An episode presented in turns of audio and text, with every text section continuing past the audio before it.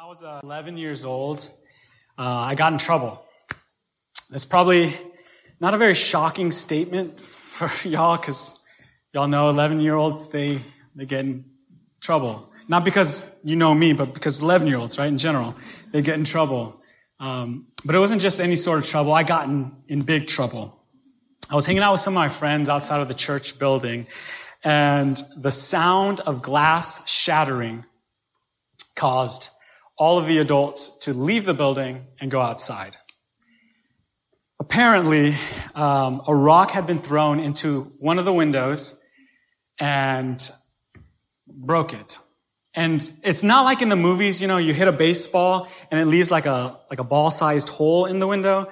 We're talking about a four foot by eight foot piece of glass that is on the floor in many pieces. Needless to say, uh, someone's going to get a whooping. So that somebody was me. but before you jump to um, any conclusions or formulate your judgments, I want to let you know that I did not throw that rock. Um, I had been framed. And to this day, I have no idea who threw that rock and broke that glass window. But what I do know is that at that moment, I was mad.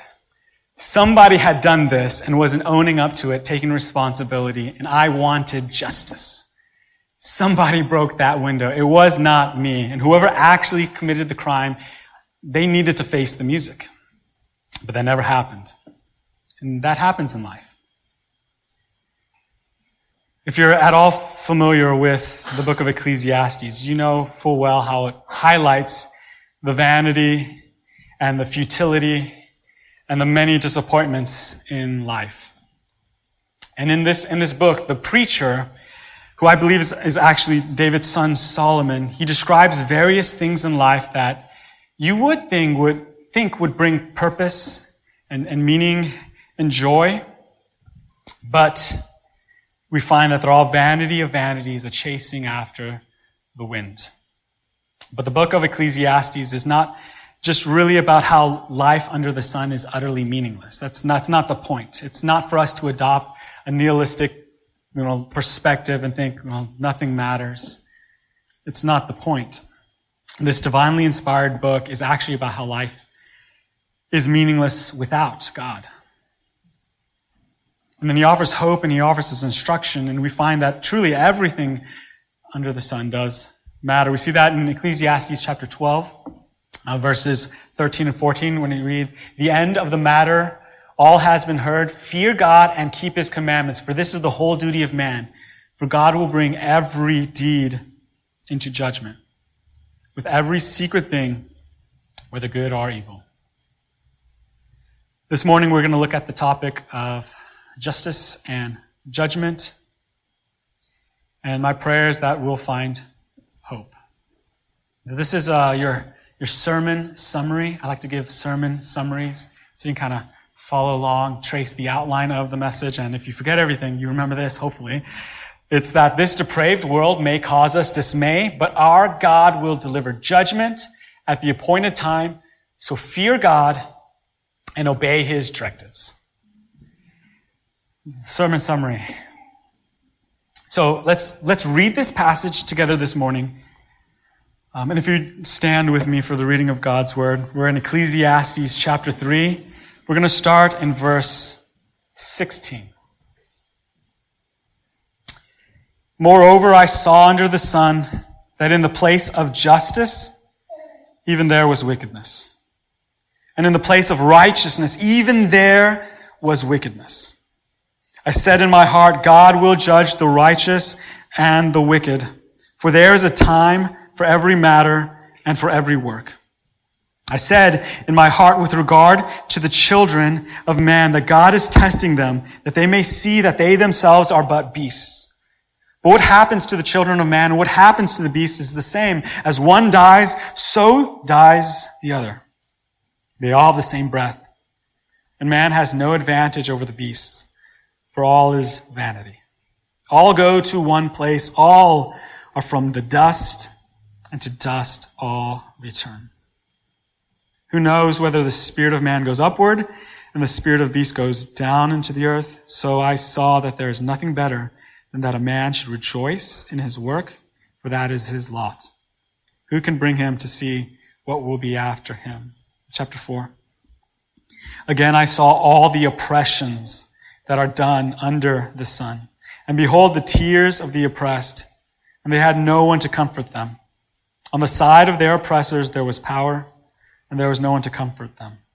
And I thought, the dead who are already dead are, are more fortunate than the living who are still alive. Verse 3.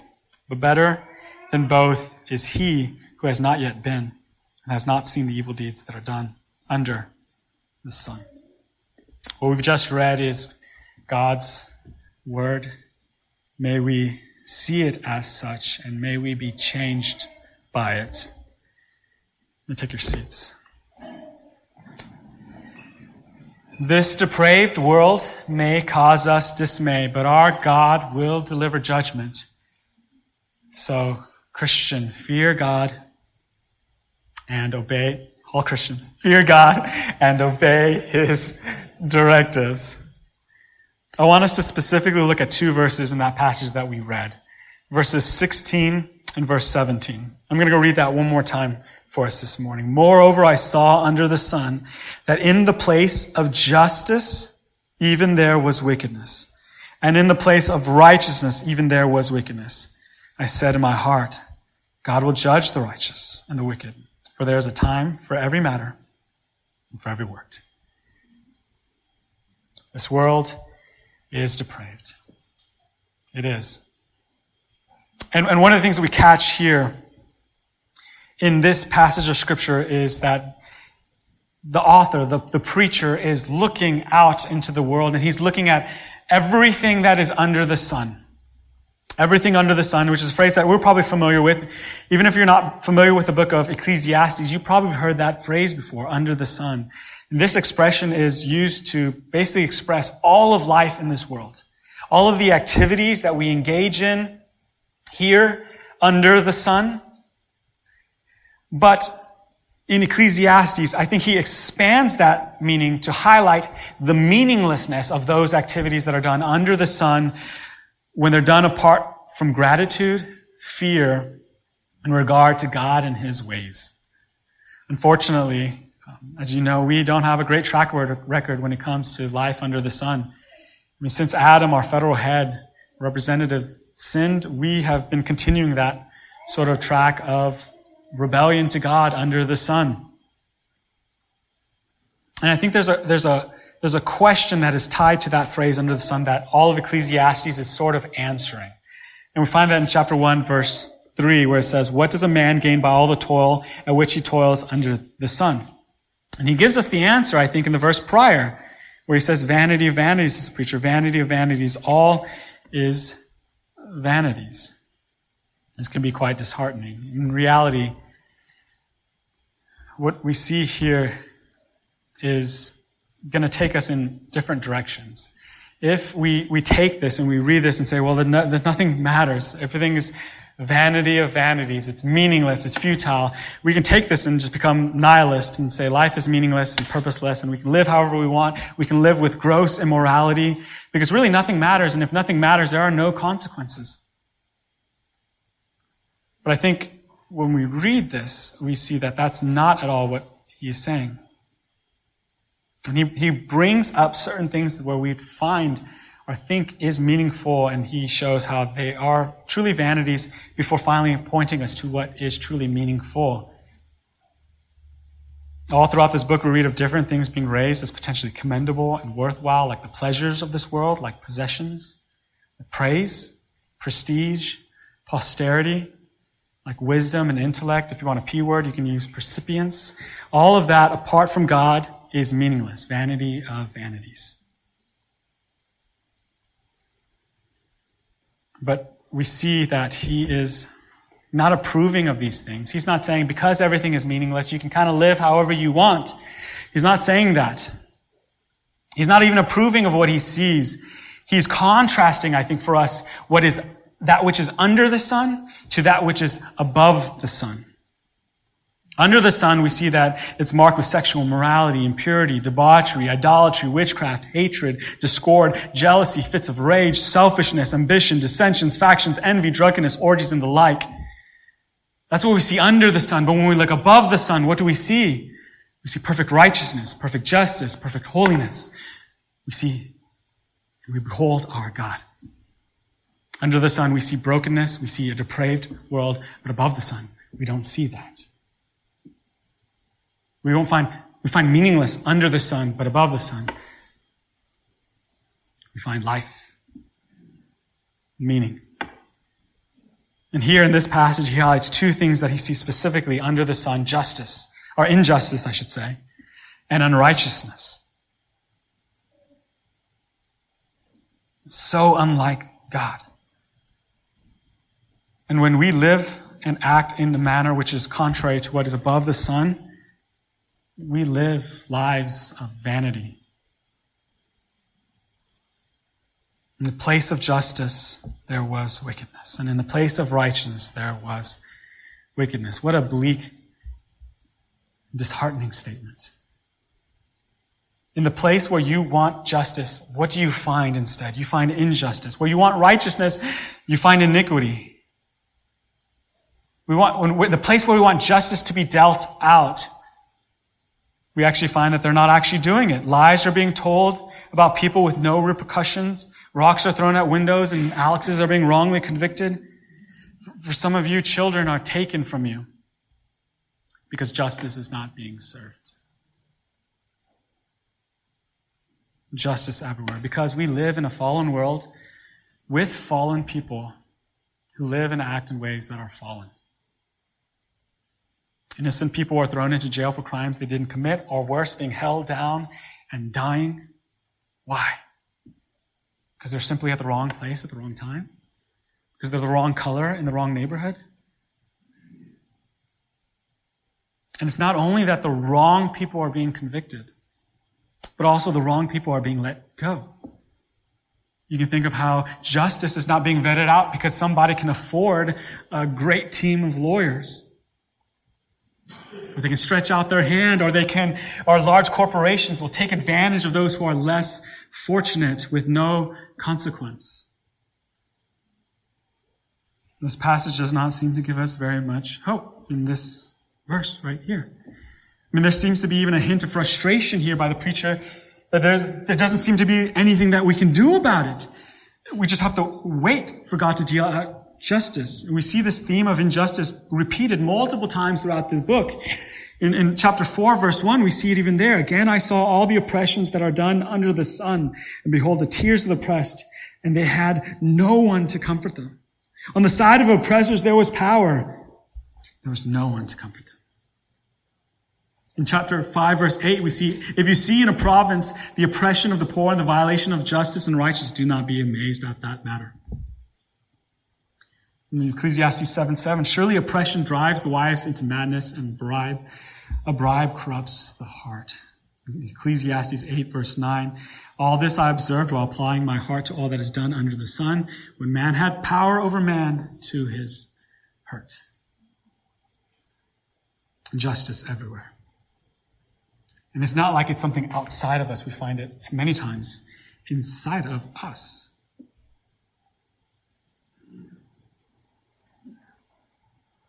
And it's not just something that the preacher here dealt with, it's something that we deal with now.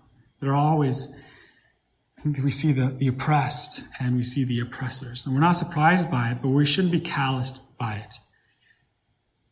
Because this depraved world does and should cause us dismay. Dismay because we don't see justice served immediately. On the contrary, how often do we see actually the wrongdoer go free? How often do we see the oppressor grow more prosperous by shady or underhanded tactics and methods?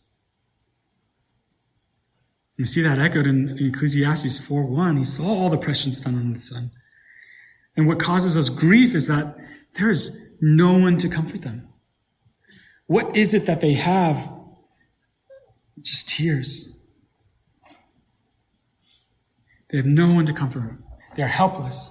they're harassed, they're hopeless, without power. No one is there to comfort them. And that should rightly cause us grief.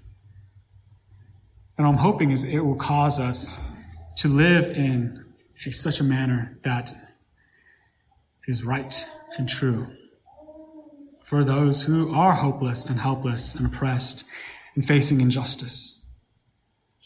We should have godly concern and sorrow at the misuse of power and the miscarriage of justice and righteousness at all levels as well. And this is not just a political thing related to sort of judicial matters. We can think about it in terms of even abuses in churches. Can think about it in, in terms of abuses within families. I mean, look at all the oppressive acts that we ourselves are committing. Are we grieved by the injustices and oppressions that we see outside of us? But then also, are we grieved and brought to repentance by the injustice and oppressions that we cause ourselves? Are we able to see that? Are we living under the sun, S-U-N, in a way that reflects that we are in rebellion to the sun, S-O-N?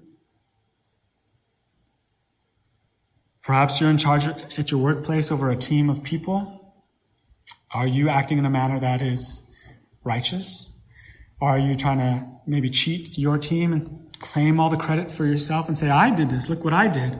Or maybe when you're scheduling hours for the shift, are you saying, I'm going to favor certain peoples or myself as opposed to being impartial and fair to all? In our church, do we have favoritism, impartiality? Fathers, do we provoke our children instead of leading them? Are we abusive to our spouse physically, verbally, emotionally? Do our hearts break at injustice that we see, not just outside of us, but committed by us? It's not just government of the courts where we expect injustices, or we expect justice. We should see it in us. We are called to do justice, in fact. But unfortunately, we hear about so much abuse and everywhere. The church, there's sexual abuse, member abuse, monetary abuse. My prayer is that there will be an end of it. But I don't want to be puffed up in my thinking or conceited or pride, proud, thinking that that's something that's only going to happen out there. My prayer is that, Lord, you keep me from those things. I know that it's, it's only a grace of God that I'm not chasing after those things, that I am not actually doing those things as well. It's not an ability I have. And Paul even reminds us in, in 1 Corinthians in 10, 12, if there's anyone who thinks he, sta- be careful that him who thinks he stands lest he fall. My, my prayer is that I may not take pride in myself and fall, but I will maintain a humble heart and draw near and near to God. My prayer is for all of us to have a humble heart, to draw near and near to God. We, we see this world is fallen. We see that this world is broken. We see that this world is, is depraved and it causes us great, great sorrow. But we know that God will deliver judgment in his appointed time. Even, even though we're dismayed at the realities of this world that we are living in. When you think about it, right now there's about 140 million orphans in this world today with no one to care for them. In, in, in our state of Texas, for every thousand people, two of them have been human tra- trafficked. Out of every 100 women in Texas, one will have an abortion. Today, at the end of 24 hours, 26,000 children will die from lack of water and preventable diseases. And I think that's a number. And, and I, I pray, God, make me see it more real. The injustices in this world. That's, that's 26,000 Augustins in, who are dying today. When I see my son, I, I want to care for him. I want to protect him. And, and I know that there are many out there in this world today who are not as blessed. I mean, you think about it, if you make more, if you have more than $2 to spend a day, you are in the top 15% of this world. We have so much. And we've been given so much, and the need is great. Three billion people in this world, three billion people of this world who are unreached. It's not that they are lost. It's not that they they have heard the gospel and haven't responded to it. It's three billion people in this world today who've never even heard of Jesus. Three billion people who've never even seen a Bible or heard from the Bible. Does that cause our hearts to break? Do we even care? This world is broken. We know that. But does it cause us dismay? Does it break our hearts in a, in a manner that we don't just say, oh, that's, you know, somebody else will handle that. I'm not gifted for this. My, my hope is in my life that I will be able to live on less so that I can give more. And my hope is that as, as, we reflect on the injustices in this world and, and the people who are living in, in oppression in this world, that will break our hearts and, and, and make us say, Lord, send me, use me. I mean, Paul talks about in Corinthians how we've been blessed with so much to, to, to help others. Out of our, abundance, it's not for us to store for ourselves. My, my prayers, Lord, make me, make me like this, make me see this, and make me weep, make me mourn for this injustice that I see all throughout the world. May, may I cry, cry Lord, Lord may, judge this, judge them. But may, may, I not just say, you judge them and I'll, I'll just sit back and I'll watch your judgment. May, may it cause me to, to do something. May I have a, a, right reaction and a right response to the injustices that we see here in this, in this world. saw under the sun that in the place of justice, even there was wickedness. In the place of righteousness, even there was wickedness. And I know for some of you that brings you great great sorrow because you've seen that. You've ex- experienced that. One of the things I'm here with the Watsons, I, I'm so sorry. My heart breaks for y'all at the injustices that is served and those little ones for families who you, you bring into your homes because you know they're in an environment where they're being physically abused and you want to rescue them and, and, and, and they go back to it and, and, and nothing is done about it.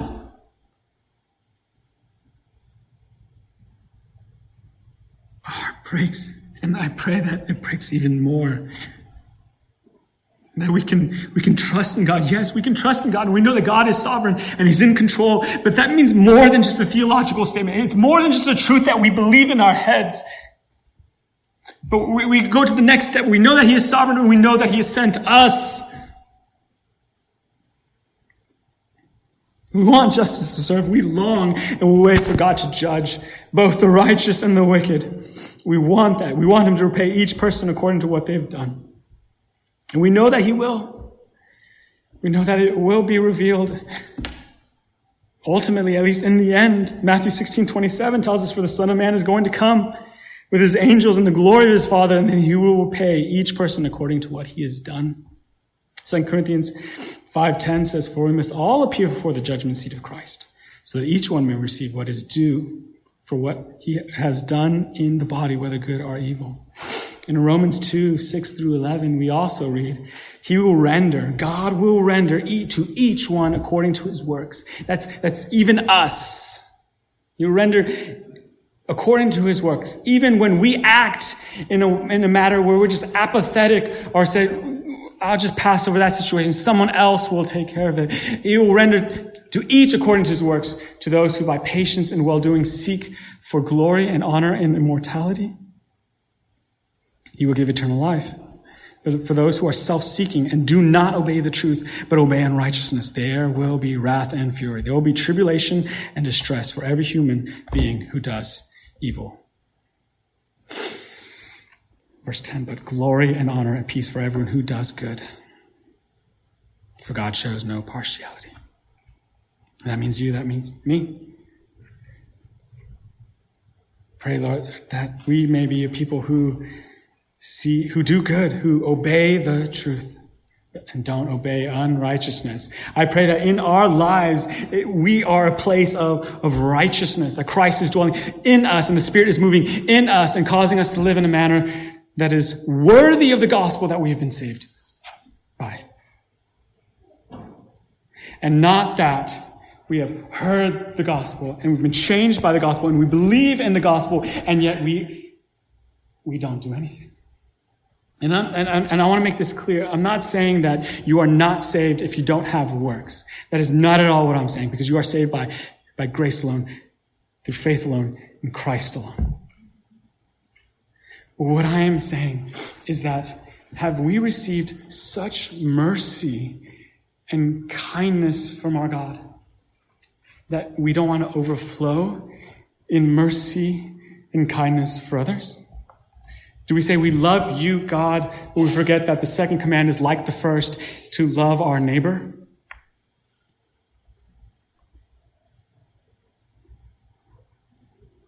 This means you, this is me. If this is the hearing, if, if, if there's any in the hearing of these words, God is, is speaking to us this morning. If we, if we hear his voice, let us not harden our hearts. We'll all come to the day of judgment. Where will we stand? You'll notice that in Ecclesiastes, he doesn't actually talk about what is the penalty. In verse 17, right, says, I said in my heart, God will judge the righteous and the wicked. For there is a time for every matter and for every work. And we're like, yes! Like, I, there's, there's, in the place of justice, there's wickedness. In the place of righteousness, there's wickedness. God will judge. What is their punishment? What is their due? Notice he never talks about it. He doesn't say what sort of punishment these evildoers and wicked people will face. He just simply states God will judge them. But that does not bring us to the conclusion that it's not knowable. It's also not, shouldn't bring us to the conclusion that it's going to be some sort of light thing. Because he doesn't mention the penalty. Maybe it's not very severe. It's like a slap on the wrist. No. That, that's not what it's talking about. I mean, think about it like this for a second. If, if we are afraid of penalty and consequences that we could face here on earth, from an earthly judge who is imperfect, why would we think that the penalty and the consequence from an eternal, just, perfect, and holy God would be less worrisome? I mean, going back to the passage in Romans, it says, He will render each one to, according to his works. And then he says this in, in, in verse 8 For those who are self seeking and do not obey the truth but obey in righteousness, he says, There will be wrath and fury in Matthew 25 verses 41 through 46, then he will say to those on his left, depart from me, you cursed. You, um, you cursed into eternal fire prepared for the devil and his angels. For I was hungry and you gave me no food. I was thirsty and you gave me no drink. I was a stranger and you did not welcome me, naked and you did not clothe me, sick and in prison and you did not visit me. Then they will also answer saying, Lord, when did we see you hungry, thirsty, or a stranger or naked or sick or in prison? And did not minister to you, then he will answer them, Truly, I, I say to you, as you did not do to one of these least of these, you did not do to me. And then he says this in verse 46 And these will go away into eternal punishment, but the righteous into eternal life. Wrath and fury, eternal fire, eternal punishment. What is that? Is that a symbol? Well, even if it's a symbol, what is it? What do we think it's a symbol of? You know, symbols usually express things in a way that we can understand them because they're too great to put in words. So when we read wrath and fury, eternal fire, eternal punishment, what do we think? A summer cruise in the Mediterranean? No, this is a bad thing. What a fearful thing it will be.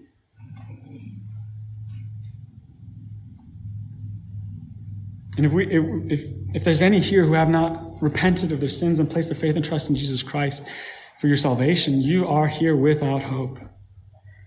And there's going to be a time of judgment of every matter and of every work that is done under the sun.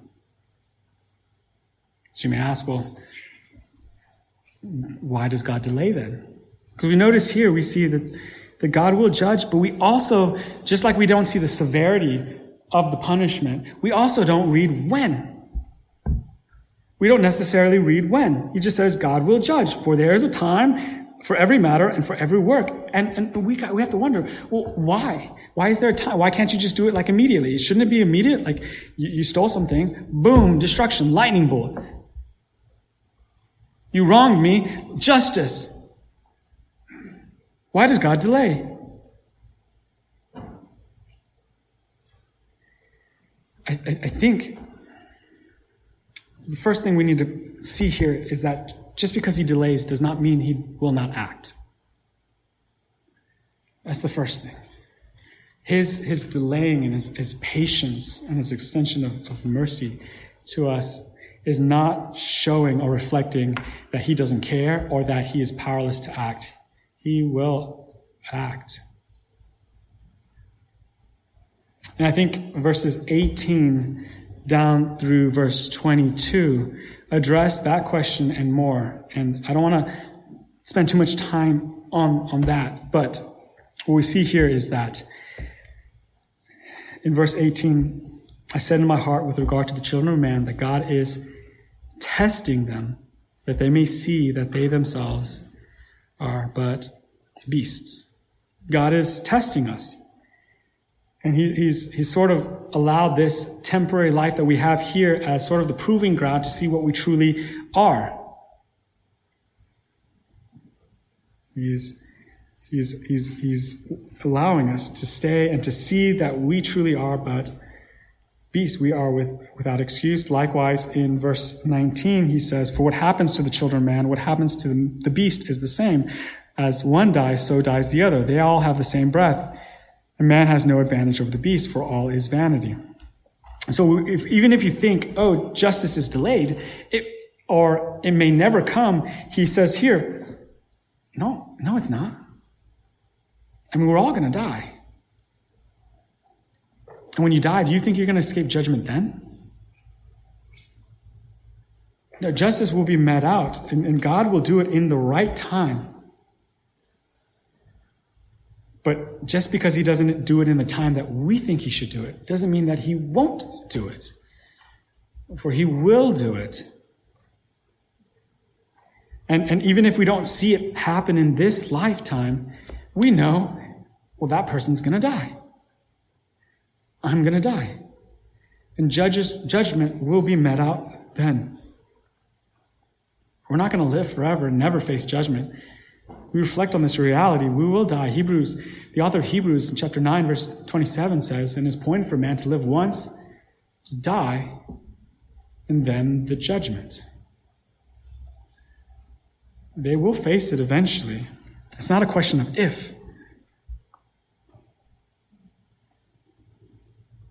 This, this depraved world will bring us to dismay. But we know that there's that God will deliver his judgment. So, what is our response? What is our response to all of this? Is this a joyful passage for us? I think if you're apart from Christ, I know that if you're apart from Christ, you, you're, you're going to face judgment, and this is not a hopeful passage for you. This is not. Your only hope is to trust in the one who never sinned, never failed at any point of the law. And though we were rebels and deserved death, God sent his son Jesus. He lived a perfect life in perfect obedience to God, the Father. He died a sacrificial and substitutionary death for sinners, and he rose again three days later, defeating death. He bore the punishment we deserved. And if you repent from your sins and place your faith and trust in him, you will be saved. But Christian, I, I know most of us here, we are, we're believers. We're, I believe we're, we're Christians. I believe we're saved. What does this then mean for us? What are we supposed to do with this? I think we are to fear God and to obey his directives. And that's not necessarily found here specifically in this passage. We do see, though, in verse 22 that there's nothing better that a man should rejoice in his works, for that is his lot. Who can bring him to see what will be after him? So we're supposed to rejoice in the work that we have and the work that we're doing. And we're reminded that even God has prepared before time, He prepared the good works that we're to walk into. But where I pull that from is in Ecclesiastes chapter 12 the answer, I think, to all of the questions that we find here in, in the book of Ecclesiastes. And you read that in verse 13 and 14. And we looked at it earlier. It says, The end of all matter has been heard. All has been heard. Fear God and keep his commandments, for this is the whole duty of man. For God will bring every deed into judgment with every secret thing, whether good or evil. Church, I, I know that the, I know that you're you're people who who know this. I know that you're people who hate injustice. I know many of you have gone and you've you've adopted children. I know that many of you have sought to bring those who are being abused and to protect them. I know together that we've saved uh, three children from the abortion mill, from being put to death. We as a church have saved three little children. My, my prayer is that we will be a people who are transformed by the gospel. And we live lives recognizing his authority to judge and our responsibility to affirm his words in our living. We're called to that. What's the answer to all of the injustice and oppression in this world? What's the answer to that? It's for us to fear God, to obey His commands, to obey His directives. And there's a lot that goes on in there. I mean, that, there's, there's a lot to unpack there. And is that really the answer to a life that's very difficult at times? A life where we see injustice and oppression abounding? Is that really where we can place our hope? I think yes. When we don't get the promotion we deserve, or when the courts rule against us, we can trust in God. We can know something that even the preacher knew himself, where he said in verse 17, In my heart, I know this. I said in my heart, he, something he knows God will judge the righteous and we know that, that God is in control. We know that God will ultimately judge. And that nothing, no, no injustice that we see in this world, no form of oppression that we see in this world is going to escape his eye. That can give us hope. But I think we also have hope because we know that we also play a part in it. God has called us to fear him, to obey his directives, and, and one of them is to is found in, in Micah 6 8. I, I, don't know if I have a slide for that or not, but um, at least uh, was it Brother Jim brought he put it up there too. we are to what does the Lord require of us is to do justice, love kindness, and to walk humbly before our God or humbly with our God. That's what he, he's called us to. I think this is a hopeful thing because he, he's not saying, I'm just going to execute justice. He's also saying, I'm bringing you in and you, ex- you do justice as well in line with him. in line with his character, in line with his nature. We do it with integrity. When we do justice, it doesn't mean we just do any sort of justice that we want to be done. We do justice. And this is more than also just talking about justice, but actually living justly. From a, a negative sense, we can say we are prohibited or prohibiting um, stealing, bribery, perjury, dishonesty, dishonesty. We, we, we, we want those to stop. We're stopping it. Ephesians chapter 4 talks about us putting it away. We're in Christ, we have put away falsehood. And instead, what are we supposed to do? We, we speak the truth with, this, with our neighbors. It says we are to be angry and, and or to be angry, but not to sin, and not to let the, anger, the sun go down on our anger and give no opportunity for the devil. It says, let the thief no longer steal, but rather let him labor doing honest work with his own hands, that he may have something to share with anyone in need. No, no corrupting talk come out of our mouth, but what is good for building up. We're to kind, be kind to one another, tender hearted, forgiving one another as God in Christ forgave you. And in a, in a positive sense, we strive for justice. So in a negative sense, we prohibit it. And in a positive sense, we push and promote it.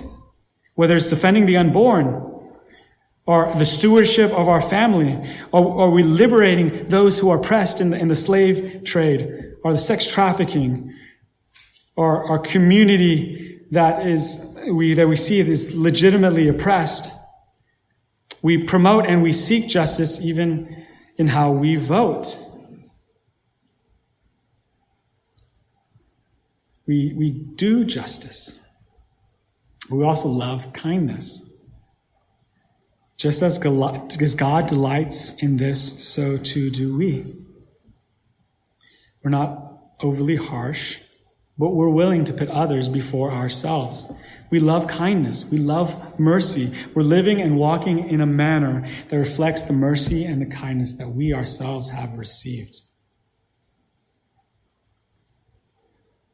To all people. We walk humbly before God. We walk in a pleasing manner.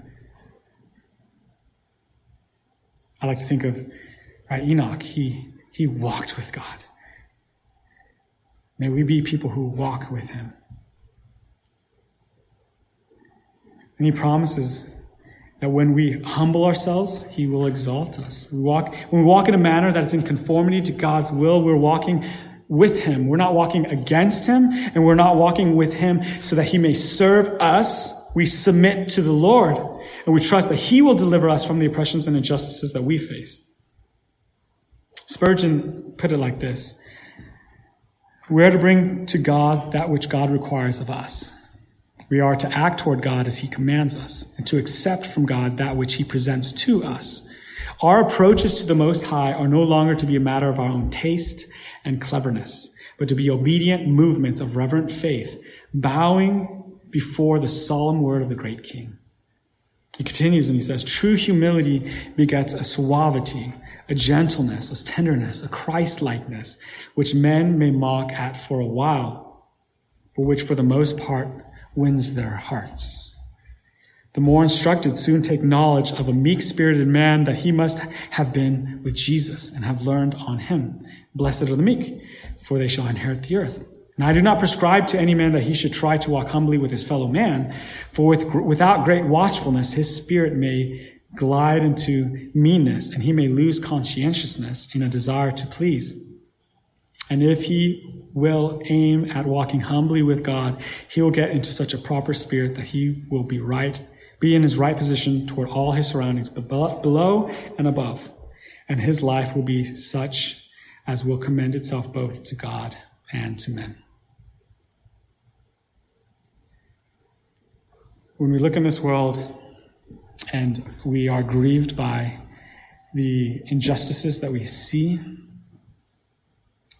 we should react in, in two ways trust in God, because we know that He will deliver judgment. But we don't just leave it there, we also fear God. and we obey his commands. We obey his directives. We do justice.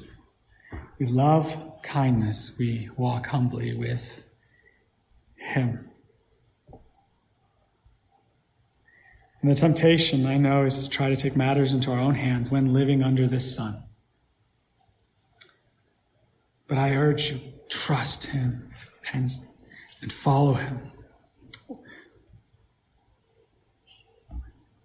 We can trust God. He will keep his word. He will. In fact, this passage that we read, I think actually is connected to that truth. If, if you read in verse 16, the very, very first word that it begins with is, is moreover. It's, it's a connecting word. It's, it's connecting us to what precedes it. He says, like more, in addition to what, what you've, you've heard me say, moreover, in addition to it. And, and so what is that in addition to? Well, if you look in verse 14, it says, I perceive that whatever God does endures forever. Nothing can be added to it.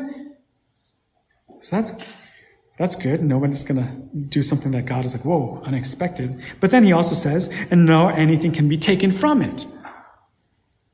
And so we trust that what God has willed and ordained to happen is going to take place. We're, it's not like we're speculating, oh, I hope it will happen. No, no one, nothing can be added to it. Nothing can be taken from it. Whatever God does endures forever. God has done it, and He's done it for a reason. It's so that people fear before him. We fear him. And so much can be said about that. So much can be said about this. But ultimately, what we would just find and see here is that God is in control and we can trust him. We can trust him. This world is depraved. It causes us dismay. But we know that God will deliver judgment, and nothing can stop that judgment. He'll deliver it at the appointed time. So let's, we fear him, we obey his directives. And I think that does a couple things for us. And I know I keep saying that does a couple things for us, but here's the last few things. it brings us confidence before our God. He is the true God. God will judge all, none shall escape his judgment. Even the most vile criminal who does the most heinous crime and still somehow gets away with it, God, he will not escape the hands of God. We serve a God who is not just just, but is also good. He's a, he's a good God who, who cares for his people, who knows all things. He is a good God. And that gives us confidence to live this life because we know that even though things are going wrong, we, we know, Lord, you're working things for good. Lord, grant me a greater faith and trust in what you are working. Grant me a greater confidence in this life. That even though all these things are happening, all these injustices that we see in this world, oppressions, I, I can trust that you're, you're working in it. I can have confidence because it's not random. It's not out of the control of God. R.C. Sproul said there's not one rogue molecule or atom in this world. And it should, and it convicts us. God is truly all those things that we mentioned. So how fearful it is to fall into the hands of God. If you're apart from God, this message doesn't give us hope, but Christ does. As a believer, this message should convict us and cause us to examine our own lives and our own hearts. Where do we spend our time? Where do we spend our energies? Where do we spend our money? Do we have more than just an awareness of the things that are going on in this world? Like, we, we know that there are people who have never heard the gospel. We, we know that there are people being trafficked. We, we know that people don't have um, access to clean water. We, we know that babies are being murdered. Millions of babies every single year. Is it, is it more than just an awareness or is it a conviction in our heart to ask, Lord, what do you require of me? What do you require of me? And I, and I, I pray that as we examine our, our hearts, as we're convicted by it, we can, we're not going to just continue casting our eyes quickly over injustices, but we will be moved, moved to do something. Not just because we want to fix something that's broken, because we recognize how much mercy we've received from our Father when we didn't deserve it. Move us in love. We have confidence before the Lord. We're convicted in our hearts, and we have a right conduct. My prayer is that in this message, God would do work in several ways. The people in positions of, of justice would actually execute justice. That, that people in places of, of righteousness would, would do right. That I, as a parent, and others as parents, would not lead lives of hypocrisy before our children, but we would lead them in the path of righteousness. That as believers, we will pray for our leaders. We will pray for those in positions and places of justice and, and righteousness. We will pray for them. But that also we will live in our own lives in a manner that we do justice, that we do love kindness, that we do walk humbly before our God. And I believe we can all, we can do this by the grace of God that He's, He's given to us. So I, I ask that may we, may we, may we do this. May we, may we live like this. I wanted to, uh, to close with a, a hymn. And Brother Paul, I, I did not prepare you. so, um, I don't know if you, if you have this one memorized or if you can find it. But while he's going there, let's, let's go to the Lord in, in prayer.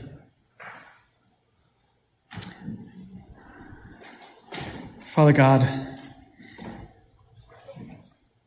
Lord, we we know that you are perfect.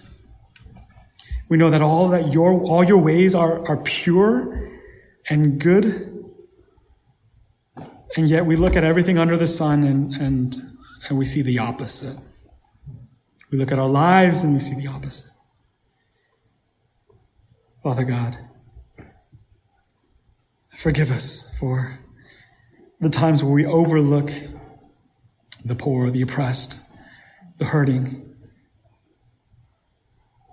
Lord, cause us to, to act in a manner that's consistent with your word. I pray, Lord, that this, this word that we've heard this, this morning will, will bear fruit in our lives.